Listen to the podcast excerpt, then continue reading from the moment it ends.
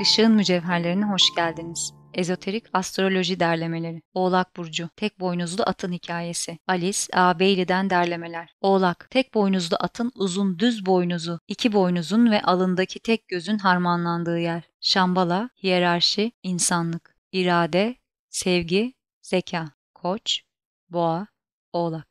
Göreviniz bu üç spiritüel enerji sınıfında duyarlılık geliştirmektir. Ne kadarının farkındayız? Ruhun, aşramın, hiyerarşinin, bunun için aşamalı bir etkileşim dahil olma gereklidir. Bu, size defalarca söylediğim gibi grup inisiyasyonunda olan bir uygulamadır. Başarılı bir etkileşim ya da dahil olmak mümkündür ama pek çoğu bunu yapamaz. Ezoterik algılamanın büyük ölçüde derinleştirilmesi gereklidir. Başarılı bir etkileşim ya da dahil olmak mümkündür ama pek çoğu bunu yapamaz. Ezoterik algılamanın büyük ölçüde derinleştirilmesi gereklidir. Özverinin inisiyatik yaprakları özveriler yoluyla ortaya çıkar. Tüm projenin temel amaçlarından biri grup inisiyasyonu için bir grup istekli çelayı eğitmektir. Öğrenciliğin sınavları ağırdır ve yalnızca saf kalp, gerçek sevgi ve zihinsel faaliyet öğrencinin bu sınavlardan geçmesine hizmet edebilir. Bu bir faaliyetten çok bir tutumdur. Her zaman beşinci ışın tutumu salık verilir. Gözlem, analiz ve hakikat. Üçüncü ve beşinci ışınlar tanrısallığın üçüncü büyük yönünü, aktif zekayı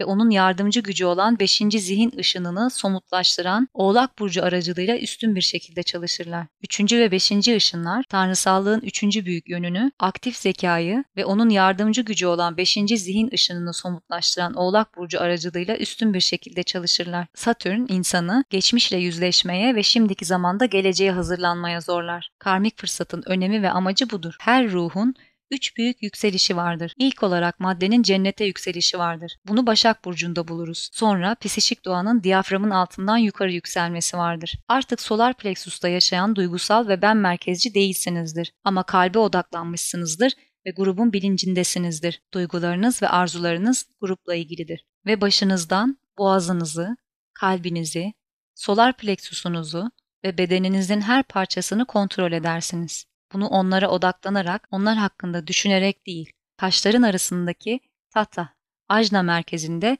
veya hipofiz bezinde oturan Tanrı'nın bilinçli bir oğlu olarak yaşayarak yaparsınız. Bu ikinci büyük yükseliştir. Son yükseliş, bilinçli olarak bir dünya kurtarıcısı haline gelen yüksek derecedeki inisiyenin kurtuluşunu işaret eden yükseliştir. Ancak her arzunun, ruh halinin ve her duygunun cennete yükselmesi için üzerinde çalışmamız gereken ikinci inisiyasyon alt psişik doğanın yükseltilmesidir. Başarı, güçlü bir zihinsel yeniden yönlendirme ve odaklanma, beyin faaliyetinden uzak durma ve aynı zamanda uyanık beyin dikkatini koruma becerimize bağlı olacaktır. Üstada gerçekten faydalı olmak için neyin gerekli olduğunu görüyoruz. Gereklilikler, anlayışlı kalp ve mutlak özverili olma ve olağanüstü bilgelik sözcüklerinde somutlaştırılmıştır. İfade edilen fikir, gerçek sevginin formdan bağımsız olduğudur. O, formun yerine geçen ve asla yok edilemeyecek olanı sever. Grubun refahı için özellikle neyi feda ederiz? Kişilikle özdeşleşmeyi. Gayri şahsilik aslında ruh doğası üzerine bir yoğunlaşma ve özleri arazların önüne koyma becerisidir. Sevgi benden ayrı olmanın temelidir. Bu demektir ki her biriniz kendi gelişim noktanıza uygun olarak çeşitli adımlar atıyor olsanız da